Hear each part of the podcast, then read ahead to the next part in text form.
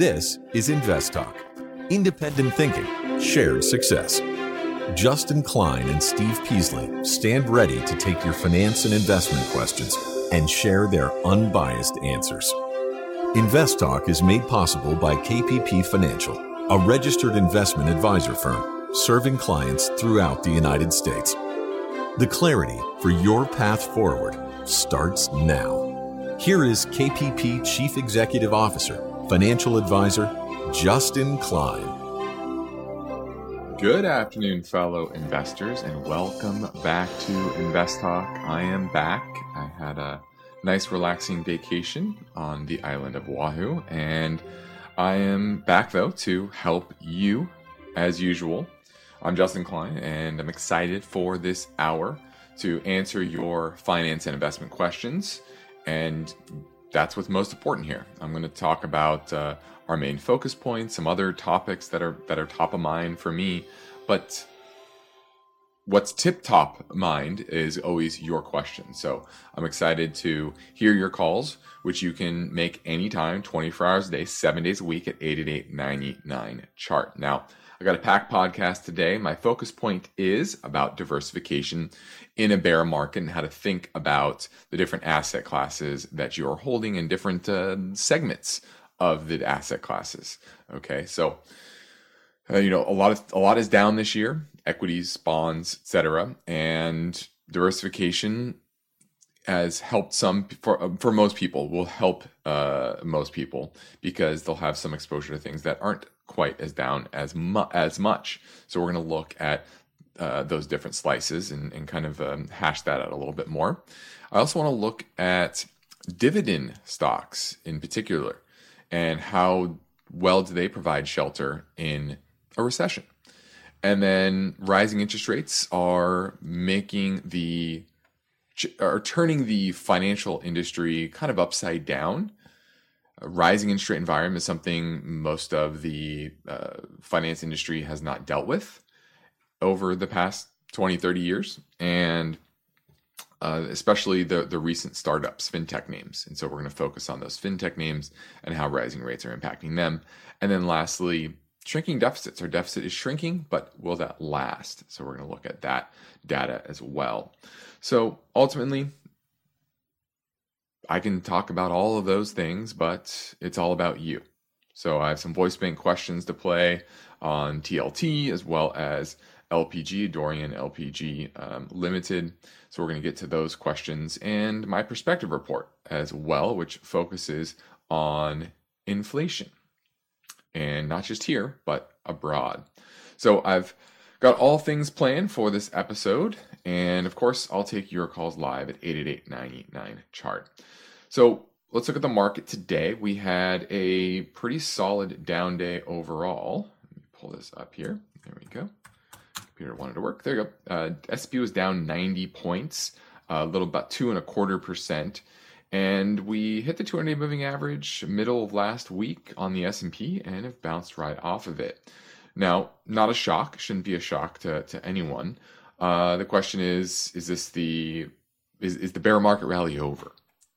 Uh, and you know, I'm seeing a lot of traction in the market overall with uh, pretty decent volume. Uh, now, certainly parts of it is short covering.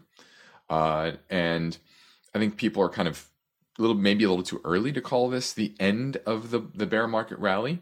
Uh, there's the sentiment, I'm not seeing that kind of throwing in the towel. Kind of how people threw in the towel in June on sentiment. We haven't thrown in the towel the other way. And, you know, it doesn't necessarily mean we have to get there, but it's not a clear sign of just risk off that this is going to roll back over. I could easily see this be a modest pullback and then uh, uh, another high in order for us to really shake out all of those shorts and, and, and all the people that are, are betting on this being a bear market rally, which once again could be. Um, but I'm not seeing that really in the data uh, so far.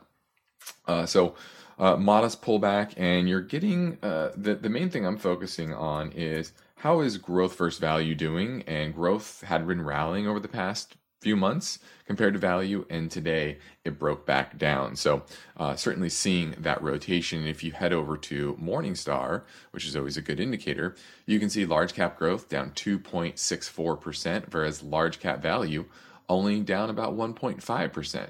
So, a pretty solid outperformance there on the value side of the market. So, uh, that's uh, that's what happened in the market today. You had interest rates uh, a bit higher in the dollar. The dollar continues to just march to new highs. Uh, closed at a new 52-week high today, at least the broad uh, broad basket. And then when it comes to interest rates, the TNX, the the, the 10 year, that popped and closed back above the 3% level today, 3.037 at the close. So back kind of in the middle of this range that we've been in since uh, the beginning of April and between two, two and a half and call it three and a half. And now we're back right in the middle, right at three. So where this kind of ultimately shakes out, I think will be uh, a big, a big tell to where the market is headed going forward. Uh, is are we going to break out to uh, higher highs on interest rates, and is that is that the market telling you that hey, the economy's not that bad, the Fed's going to continue to tighten, uh, and inflation isn't going to come down nearly as fast. So uh, certainly watching that, and will be a telltale sign. And remember, this is the week of Jackson Hole, so the central bankers from around the world are meeting in Jackson Hole, and they're going to have a little bit more um, public uh, meeting or public uh, results uh, or comments, shall we say, uh, on Friday. So there's going to be a lot of rumors and, and bouncing back and forth, but ultimately the fireworks are likely to start on Friday. Now, this is Invest Talk. Let's get back. Let's get to our first listener question now. Hi, Steve or Justin. I just had a question. I was basically looking to make a play for about a year now into the green energy space and or the electric vehicle revolution and I've sort of zeroed in on Siemens Corporation. They are a big German conglomerate that apparently have branched off and now have several ticker symbols, one being SMNEY, which is Siemens Energy, and they do anything from automation to, I guess, electrification. And then the other one is GCTAY, which is their wind turbine specific division. Both of those are traded on the OTC market, and a lot of information is just not available from my platform, which in general is a red flag. But they do share the parent company of Siemens, which is a well established brand that I do believe is a good company. But I'd like your opinion.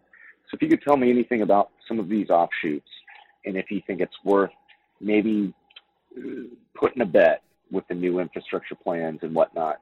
I'd love to have your opinion. Thanks so much. Bye bye. All right, now Siemens Energy, and there are kind of two different um, versions of this uh, this company. And Siemens Energy AG is SMNEY, which the first one you talked about is certainly the bigger one and the one that is uh, most well diversified. They're an engineering tech company. Uh, develop and provide solutions for industrial applications, power generation, transmission, wind energy technology, uh, and has two segments, gas and power. So they do do some offshore and onshore wind turbine production, uh, as well as um, help uh, in the oil and gas space as well. So if I'm picking one or the other, I'm picking that one because the other one, the Siemens Gamesa renewable energy one, that's only about onshore and offshore wind turbines, which I think has some traction longer term. But uh, I think it's uh, it's one of those areas that in this environment, so you're seeing what's happening in Europe and the fact that so many so much of their electric grid is dependent on their renewables. And sometimes guess what? The wind doesn't blow as much. And this is a year where the wind didn't blow as much. And and clearly that's confounded their problem their energy problem. That's why they're relying even more and more on natural gas. And so uh, I think politicians, as you go through this energy crisis, are going to probably pivot away.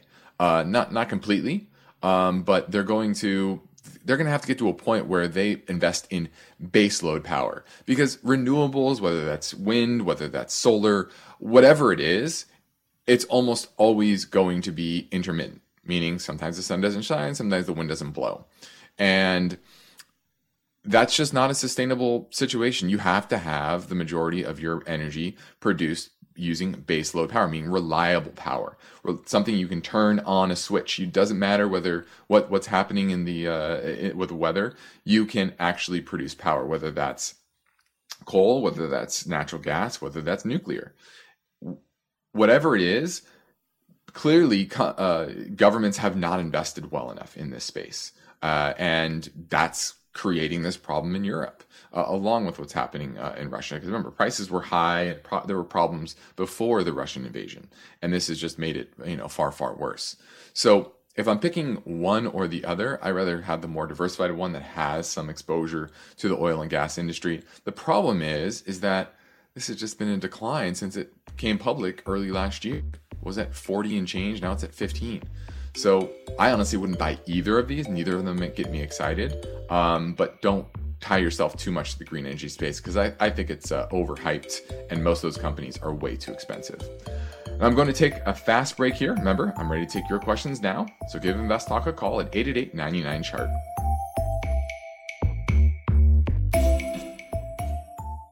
Why do listener questions make Invest Talk better? Which of these would you recommend? Because each caller presents fresh questions in their voice. I was curious if you still think aluminum has a ways to go from here. When do I know the right time to take profits? Should I be looking for an exit? Should I be holding here? And listeners instinctively realize that Invest Talk uniquely offers a welcome dose of investing satisfaction. I think you have a terrific show, and I've learned a whole lot. Hey guys, love your show. Uh, I've been listening for several years now, and I've learned a lot. Justin Klein and Steve Peasley understand what investors need and want. I would look at it from a tax perspective. If there's no tax implications, move on, find better ways to use that money. I'm going with the odds. I think a half position now would at least get you in it and get you watching it so you won't lose track of it. Don't forget to call Invest Talk 888 99 Chart.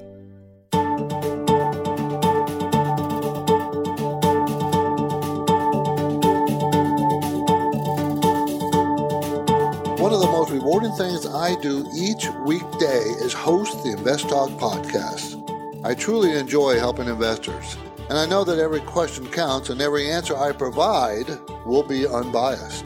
You, the caller, get to chart the course for each Invest Talk podcast. Call with your questions anytime, day or night, 888 99 Chart.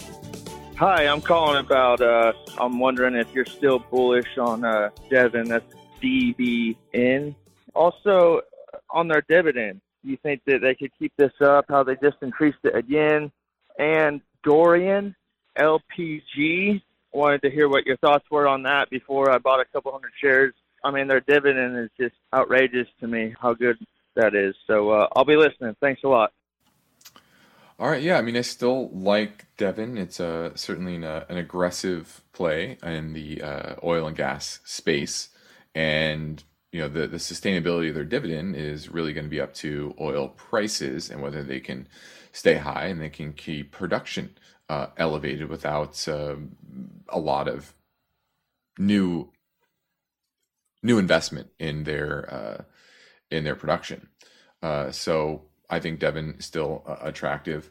Um, now LPG, this is the this is actually a limited partnership, and it looks like the dividend, yeah, the, that dividend is, is unlikely to be sustainable. It's going to be uh, really all over the place, and, and they're making uh, good money right now because of what's happening with, with natural gas and being exported from here and uh, to to the rest of the world, mainly Europe, and that's just uh, exploding uh, in volume. Now, longer term, you know, that's a it's a more it's a very cyclical business, and if you look at its return on invested capital, return on equity uh, typically is not that great. Uh, to be honest with you, it peaks in the low teens and it when it goes negative, like in 2018, 19. Um, so this isn't a name I would want to own longer term, um, but near term, as long as natural gas prices there uh, uh, stay up, then I think it'll do fine. Problem is, is you know that's a very risky proposition. You know there could be changes in the domestic exportation of that uh, when it comes to the White House potentially banning that if uh, prices of natural gas get too high. Uh, obviously, if there's a resolution of uh, what's happening in Ukraine, that certainly could dampen uh, the impact of what's happening uh, with uh, LNG exports and the need for LNG exports. So, you know, it's a very high risk play. Uh, what you really want to focus on here, and, and this is this is one thing I really need people to get their their arms around is I know it's simple, I know it's basic to look at a dividend yield and think, "Oh, well that's attractive. That's a high yield. I want to buy that." And I understand that.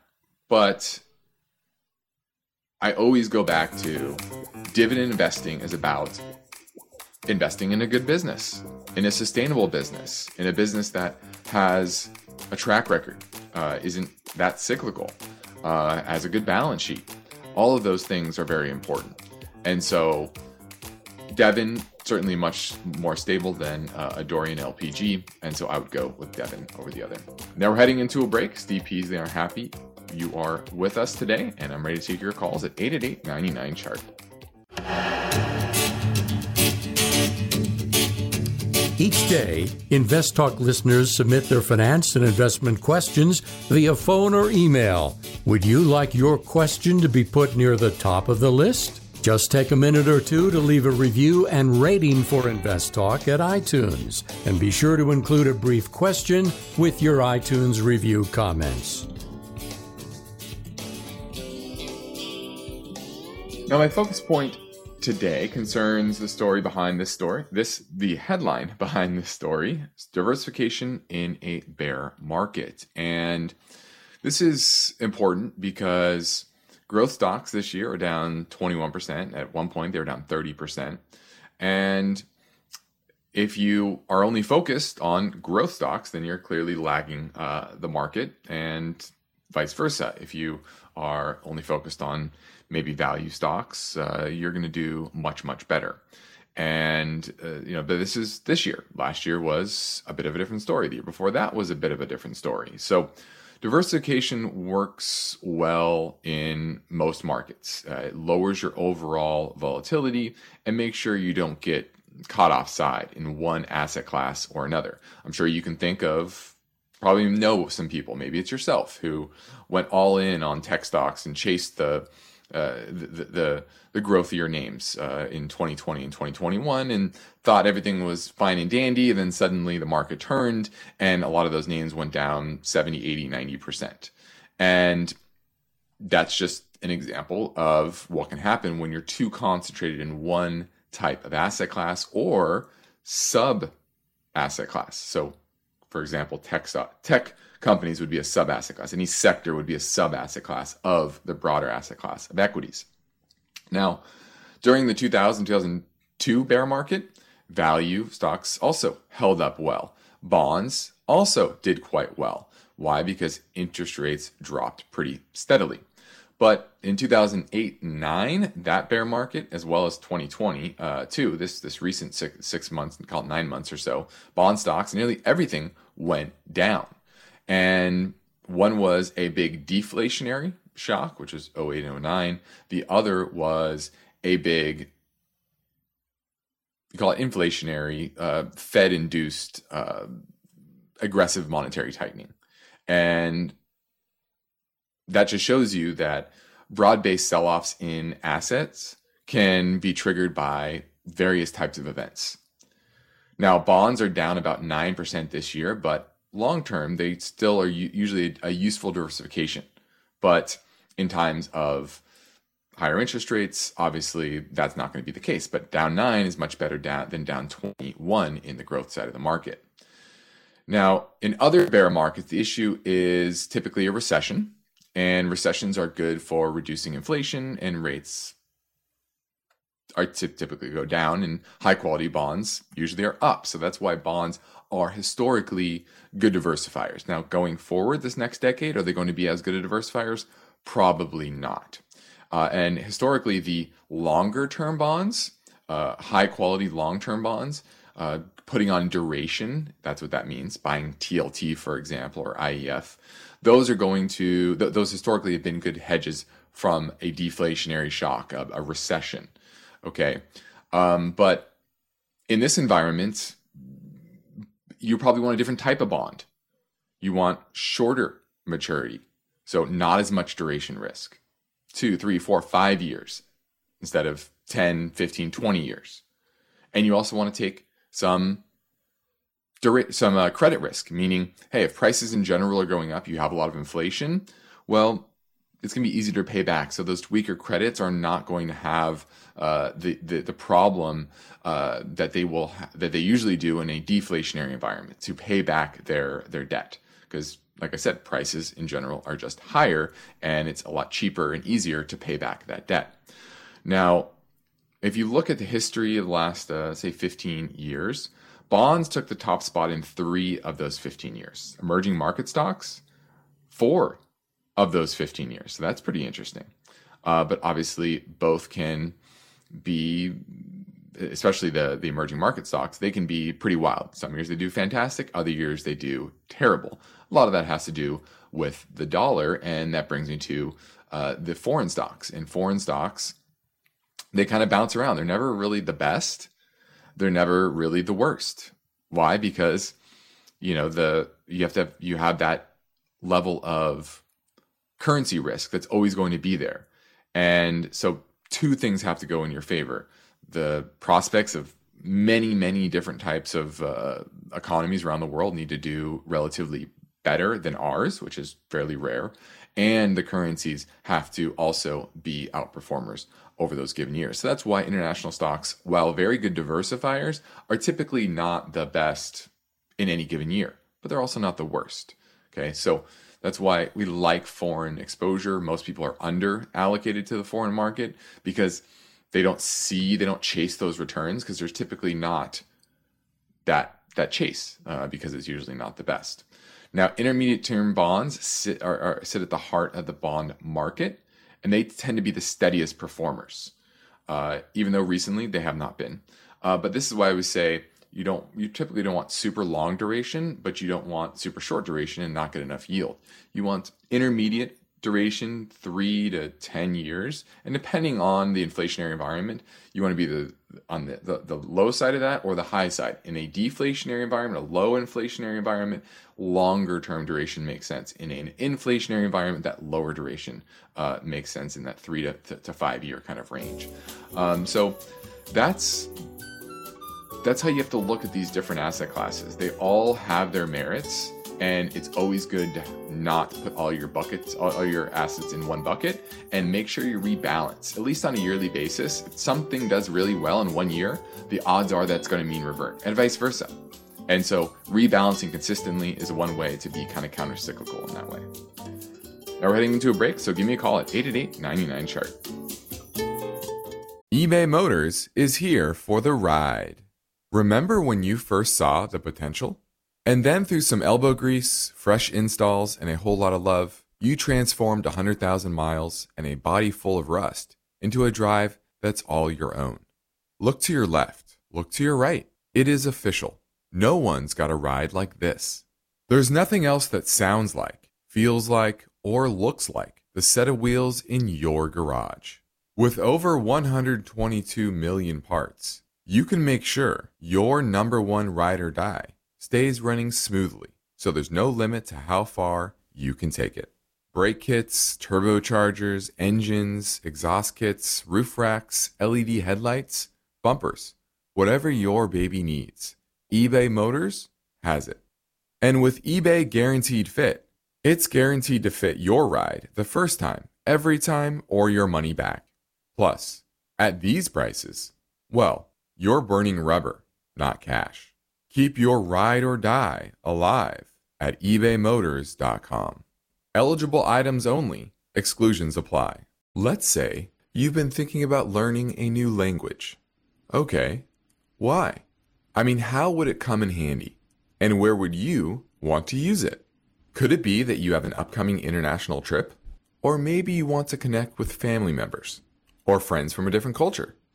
I think you should know about Rosetta Stone. With millions of users, it's been the world's most trusted language learning program for 30 years. Rosetta Stone is available on your desktop or as an app with Audio Companion and the ability to download lessons offline. Rosetta Stone truly immerses you in the language you want to learn. It has a built in, patented speech recognition engine called True Accent. So as you practice speaking, you'll get feedback on how well you pronounce words. With Rosetta Stone, you pick up a language naturally, first with words, then phrases, then sentences. It's an intuitive process designed for long term retention. You really learn to speak, listen, and think in your new language. Rosetta Stone is an amazing value, so your special skill set is within easy reach. You know you want to do this, so don't put off learning that language. There's no better time than right now to get started. For a very limited time, InvestTalk listeners can get Rosetta Stone's lifetime membership for 50% off. Visit rosettastone.com slash today. That's 50% off unlimited access to 25 language courses for the rest of your life. Redeem your 50% off now at rosettastone.com slash today. It's an Invest Talk Monday. Justin Klein is here taking your questions live. How is your portfolio doing? Are you prepared for continuing volatility? You've got questions, call Invest Talk. 888 99 Chart. Hey, Steve and Justin. This is Justin out in Okinawa, Japan. I had a question about TLT as well as gold. I don't have any precious metals and I don't have any bonds in my portfolio at all. And I'm looking at gold at strong support. The dollar's way up. You know, a turn in the dollar looks like gold could be in a good position to go ahead and make another run, as well as TLT. Inflation has peaked, and TLT is beaten down more than the stock market right now, bonds in general.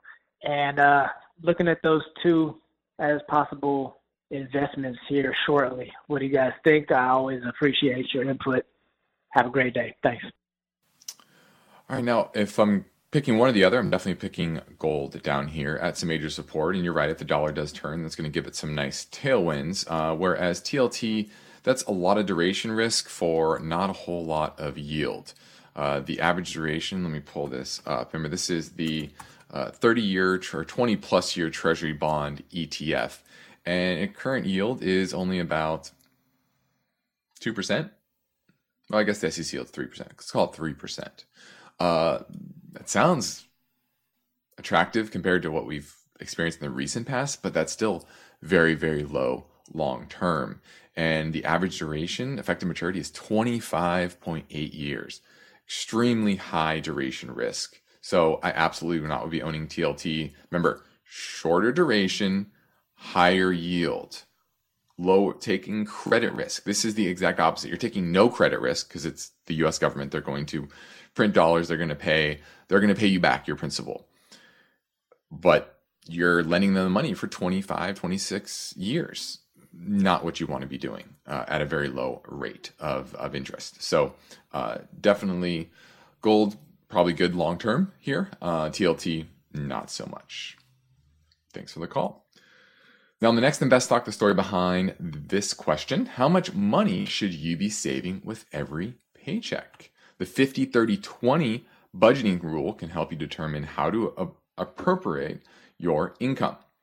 And that's tomorrow, and Steve will get to that. But let's now grab an iTunes review question. The Puma 51 says, I've gained 100% on my CW EN. Investment, I was just wondering what you guys think of this in a foreseeable future. It's only 2% of my portfolio. Probably should have added more position a while back. Should I take some profits now or let it ride? Now, This is Clearwater Energy, and they uh, own, operate, and acquire contracted renewable and conventional generation thermal infrastructure assets. Oh, interesting. Okay. Um, let me pull up a little more information. This is a company that was in the recent past uh, unprofitable, but now is suddenly profitable. They lost 10 cents a share uh, in 2019 pre pandemic. And now they're supposed to make $2.32 this year. Supposed to earnings supposed to come back down to $1.13 next year. So I wonder why that is. What uh, what what is trend earnings? Clearly, it's not two dollars. Uh, is it one? Is it going to trend continually back down to you know 2018 level of 46 cents, I, would have to really dig into this uh, company. But it's a utility name, uh, and it's paying nice 3.6% dividend yield. Um, overall, I think it's I think it's fine. Um, but I would really need to know what that that yield is uh, or that earn those those trend earnings are longer term. Is this a short term bump or something where they put a new asset in place and that's suddenly going to yield a lot uh, a lot higher uh, profits? Is it something to do with um, a, a, bill that was passed in order to uh, uh, give them a lot more um, tax advantage to their their assets, etc. What is the reason for this big increase in earnings? And if that is sustainable, then uh, you know above a dollar a share at least um, per per year, then I would say continue to own it. Um, but this is a name that's uh, I would do it need to do a digging on, and I would have an out, and my out would be the 100-day moving average. If it falls below that, I would probably be out. All right, let's pivot over to dividends because we just had a call earlier about a couple of dividend stocks, and and I touched on it a little bit, but uh, I want to really look into the data because that's what's most important here. And we've we may have recession in the future, and so how well did dividend funds, dividend stocks, do in recessionary periods? Now, this is this is huge because it's really hard data on three different types of dividend investing, and there's income generation where you're just buying the highest dividend yields without a whole lot of thought elsewhere, and that's frankly what most amateurs do they see a 7% yield, they see a 12% yield, they see a, a yield that looks attractive to them, and they fire. And they say, okay, you know, it's a decently solid company, here they're making money, they can probably pay this dividend for, you know, for foreseeable future. I see no reason why this w- would be a bad stock, right? So they don't do a whole lot of screening, screening on top of that. And over long periods, uh, so, so that's number one. Number two would be growth and income funds. And these are generally following more of a road where they, they have some sort of profitability measure that they're screening for uh, in order to make sure that this is uh, a company has the long-term sustainability of their business. So they th- screen for things like return on equity, return on invested capital, cash flow, you know, the consistency of their dividend. So they have some sort of quality screen that will help them uh, know that they're going to pay the dividend and they're going to continue to grow that over time. So that's growth and income. And then there's dividend growth funds, and they're less concerned about what the what they're yielding today and more concerned about are these companies going to grow over time and thus their dividend over time. Now, on average, dividend growth funds have paid out a trailing 12 month yield of only about 1.3% compared to the high yield group, the income group of 2.4%. But they've attracted pretty much the, the best long term returns. Uh, and especially if you screen for volatility, the dividend growth funds have done much, much better. For example, annualized return of dividend growth from the, the trailing five years, 9.93%. Growth in income, about 9%. And just the income, focus on just the ones with really high, healthy dividends, 7.5%. Remember, this is including the dividend. This is including the dividend. Okay. And the the the max drawdown on the dividend growth side has been a lot lower as well. Um, so dividend growth strategies in general, long term, are better better ways to invest, and it just shows you that, uh, like I said earlier in the show, that investing for the highest possible yield is not the best strategy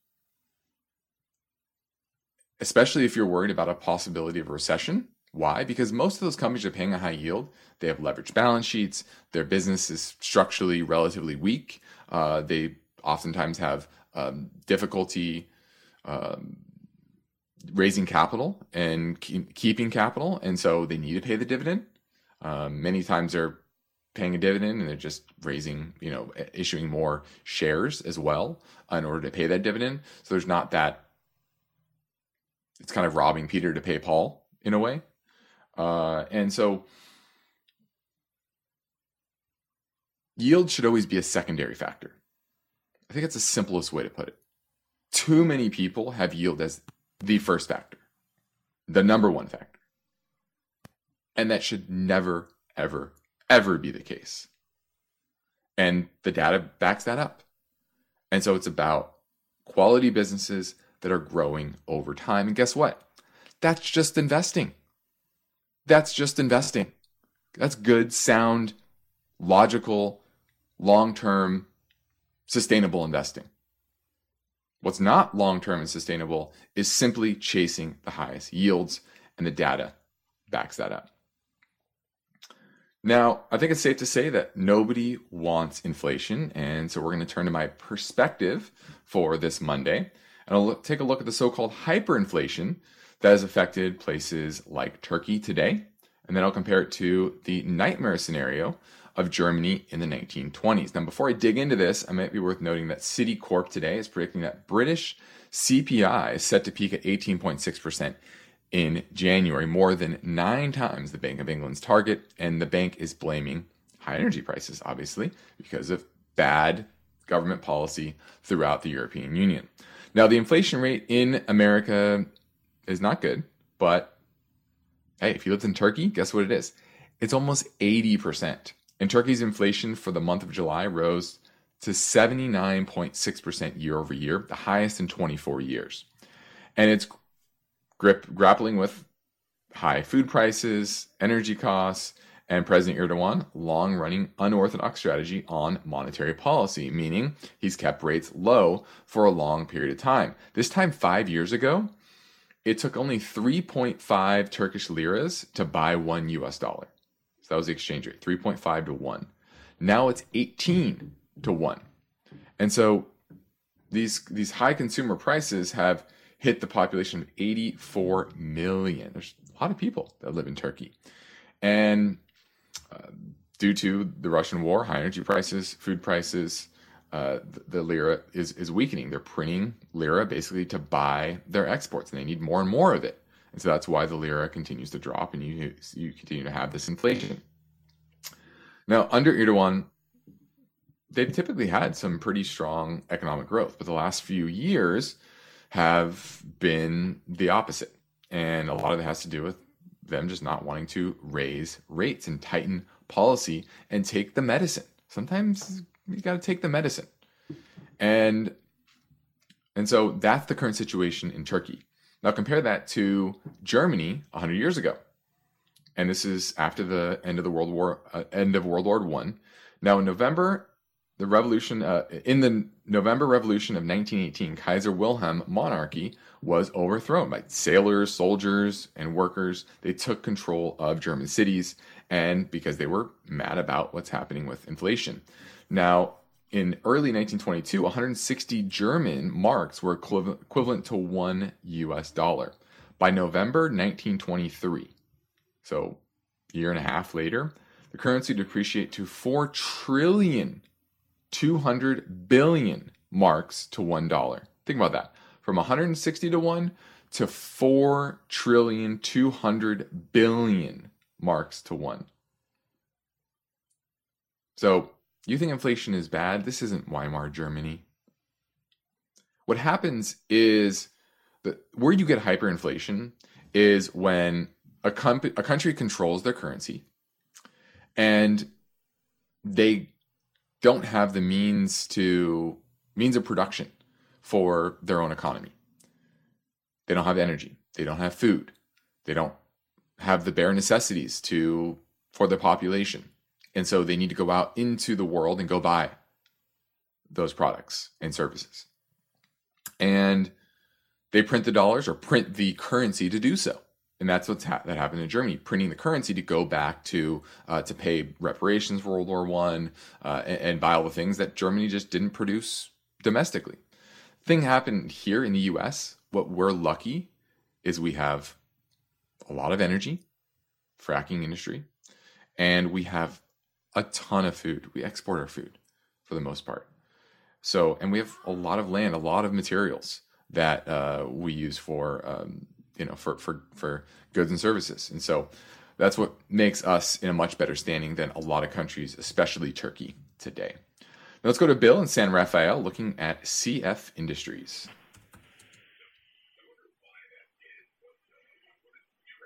Uh, thanks for taking my call, Justin. Of course. Just uh, looking looking, at CF Industry, uh, looking to buy, and just want to know your opinion if you think this might be a uh, attractive price level. Uh, they've they've bottomed out a little bit, and it seems like they're making higher highs. Just wanted to get your take on on timing on this one.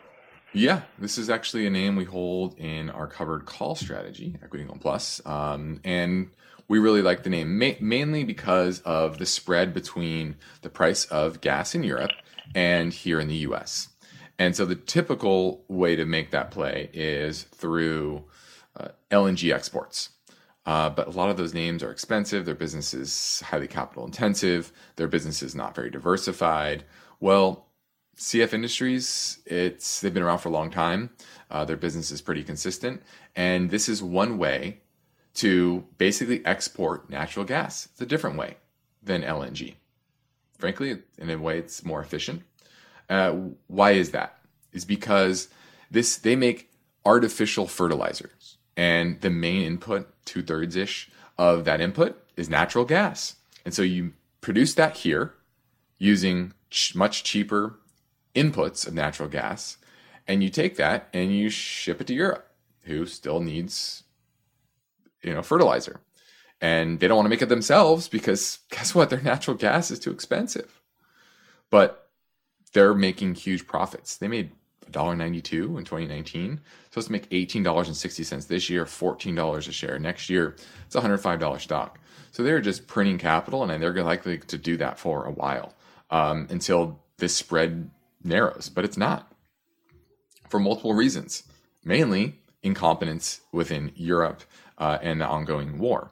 Um, and so they haven't pivoted to anything that's sustainable. They have no really alternative than to continue to buy more natural gas because they're shutting down nuclear plants. They their their uh, uh, gr- green their green transition is obviously uh, not very consistent, uh, very intermittent, as as as we talked about earlier.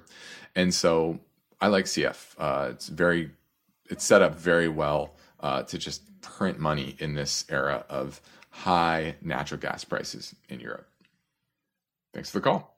This is Invest Talk. I'm Justin Klein, and we have one goal here each and every weekday is help you achieve your own version of financial freedom. And our work continues after this final break. So if you're going to call, you want to do that right now at 888 99 chart.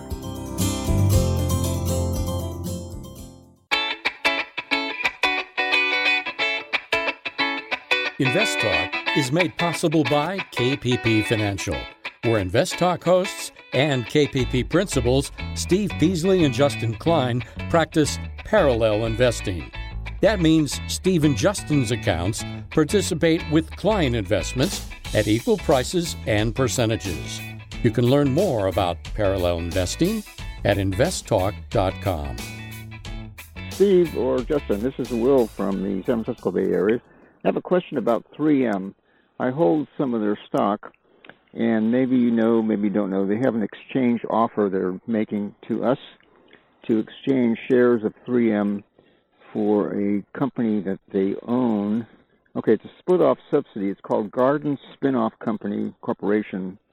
One is given the chance to go along with the exchange or not. And I was just curious as to what your thoughts are. Anyway, love your show and I've been listening a number of years. And based on some of your analysis, I've actually bought some stock and I'm doing quite well. I'm, I'm retired college teacher. You know, my only income is from Social Security and IRAs, 401ks, teachers' unions, and such like that, which means I don't get a paycheck. So I kind of depend on the part of my portfolio that deals with buying and selling stock. So you, you offer a very valuable uh, service here. Anyway, hope to hear from you soon. Thank you. Well, glad we could help you in some way and uh, can create a sustainable uh, life for yourself in retirement, like we do a lot of our, our current clients, even though you aren't a client, at least uh, the show's helping. Now you're looking at 3M, and they are doing a spin-off, uh, split its healthcare business into separately uh, traded companies. And typically, spin-offs are value accretive, meaning it's good for shareholders. Uh, especially large companies, when you have a large company like 3M, they have a lot of different divisions. They have a ton of revenue. You're talking about a company that does $8.7 billion in revenue per quarter, per quarter. and they have um, industrial tapes, adhesives, medical office products, surveillance, etc. So a lot of those those medical products they're they're spinning off. And so what what happens is people or investors tend to like pure plays, meaning, hey, I want to I want exposure to healthcare, and you know, does 3M have some healthcare exposure? Sure, but wouldn't I rather own something that is 100% in the healthcare world if I want exposure to healthcare? That's how things happen in the market. And so these spin-offs tend to attract more investors you know because instead of investing in a conglomerate they're now able to to really focus. So i think it's probably a good thing overall. Um, also there are some uh, you know some litigation that's uh, over it's an overhang to 3m stock. And as uh, long as they're also not exposed these spin-offs are, are, are going to be kind of getting out of uh, the way of what happens with uh, you know the, the, many the lawsuits that uh, are kind of hanging over 3M's head. Um, so if I'm if I'm saying this is a positive or a negative, I think it's a positive for shareholders uh, on this restructuring and this spinoff. So thanks for the call.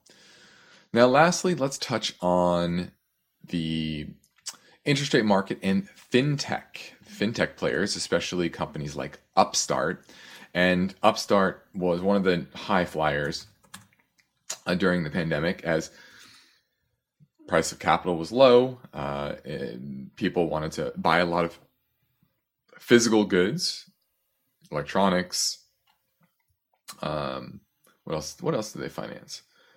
Electronics. I know there's a bunch of other stuff. Cars, uh, for example. And basically, Upstart was using their AI to basically extend loans to people based on other factors in their FICO score. So using AI, so uh, things like where they're living, things like what their education uh, level has been, uh, what type of company they're working for, etc., to extend loans to people that typically don't have that great of credit.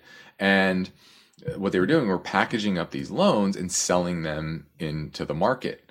Uh, but those buyers have kind of dried up as they're looking to take on less credit risk as there's a lot more uncertainty in the marketplace. So banks, credit unions aren't buying them. And so what's happened is upstarts had to kind of keep them the loans on their balance sheet. And the market's not liking that. They're down 80% this year. Uh, they a high of nearly $400 per share. Now it's at 26. Okay, so just shows you that these newer companies, they can they can talk about changing the world. They can use exciting words like AI, uh, but it doesn't necessarily mean that their business is sustainable uh, or not just a flash in the pan. Uh, it takes true innovation, and oftentimes it takes a while for that to kind of uh, shine through. Company to keep on your watch list, I think, but uh, to, to, keep an eye on. But certainly in this environment, they are struggling with many other fintech names that have been extending credit to consumers. Now, I'm Justin Klein. This completes another Invest Talk program. Steve Peasley and I thank you for listening. We encourage you to tell your friends and family about our free podcast downloads. And we've officially, oh, we're on our way to 50 million. Excuse me. We're at about 45, 44 and a half million mark now. And this is all thanks to you. And you can get your Invest Talk podcast anytime at iTunes, Spotify, Google Play. Be sure to rate and review on iTunes as well. Independent thinking, shared success. This is Invest Talk. Good night. Invest Talk is a trademark of KPP Financial. Because of the nature of the interactive dialogue inherent in the format of this program, it's important for the listener to understand that not all comments made will apply to them. Specifically, nothing said shall be taken to be investment advice, or shall statements on this program be considered an offer to buy or sell security. Because such advice is rendered solely on an individual basis and at times will require that the investor review a prospectus before investing. Invest Talk is a copyrighted program of Klein, Pavlis, and Peasley Financial, a registered investment advisor firm which retains all rights. For more information regarding KPP's investment advisors, call 1 800 557 5461.